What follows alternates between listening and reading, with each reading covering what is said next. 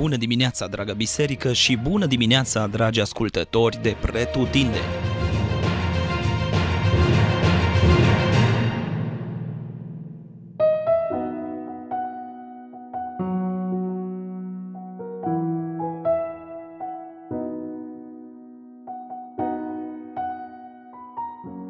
Leviticul, capitolul 13 Dumnezeu a vorbit lui Moise și lui Aaron despre un subiect important și anume despre lepra. Dacă am citit capitolul de astăzi, am văzut că această boală era una teribilă care atrăgea asupra celui aflat sub ea mai mult decât disconfortul fizic. Primul lucru pe care cel bolnav sau cel suspectat de această boală trebuia să îl facă era să meargă la preot, care era echivalentul medicului de astăzi pentru acea perioadă, pentru a fi consultat. Dacă preotul nu se putea decide în privința bolii, dacă este sau nu lepră, pacientul sau cel suspectat de lepră trebuia izolat într-o încăpere de unul singur pentru șapte zile. Și dacă, după cele șapte zile, preotul tot mai avea incertitudini, pacientul trebuia să repete izolarea pentru încă șapte zile ca după cele 14 zile de carantină sau izolare să se poată da un verdict final.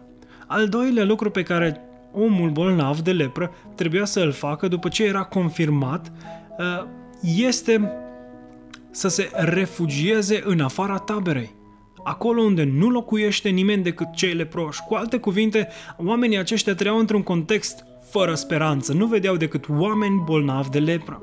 Al treilea lucru pe care cel bolnav de lepră trebuia să îl facă după ce a ieșit din tabără era ca atunci când vede pe cineva că se apropie să strige tare, necurat, necurat, arătând prin aceasta că dacă cineva se apropie de el, va deveni necurat din punct de vedere religios.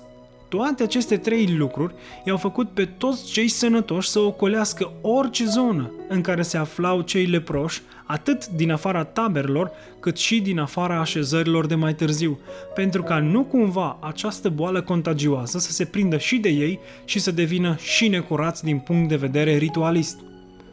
Deci, dacă oamenii din Vechiul Testament și până la Hristos trebuiau să se ferească prin ordinul legii de cei leproși, fiindcă nu exista niciun remediu pentru lepra lor, îl vedem totuși pe Domnul Isus în Marcu, capitolul 1, versetul 41, că se atinge de un lepros și în loc ca să fie el contaminat cu lepră, bolnavul devine și a fost curățat de lepră. Cu alte cuvinte, Dumnezeu nu mai numește necurat pe cel bolnav de orice fel de boli trupești, ci mai degrabă îl numește necurat pe cel a cărui suflet este îmbibat în păcat. Deci, dacă curăția era văzută în funcție de cum arăta trupul oamenilor în trecut, de la Hristos încoace curăția omului este văzută prin conduita lui, prin viața lui trăită după principiile Scripturii. Așadar, să ne ferim de păcat și să alergăm după dreptate pentru a fi curați în ochii lui Dumnezeu. Dumnezeu să ne ajute!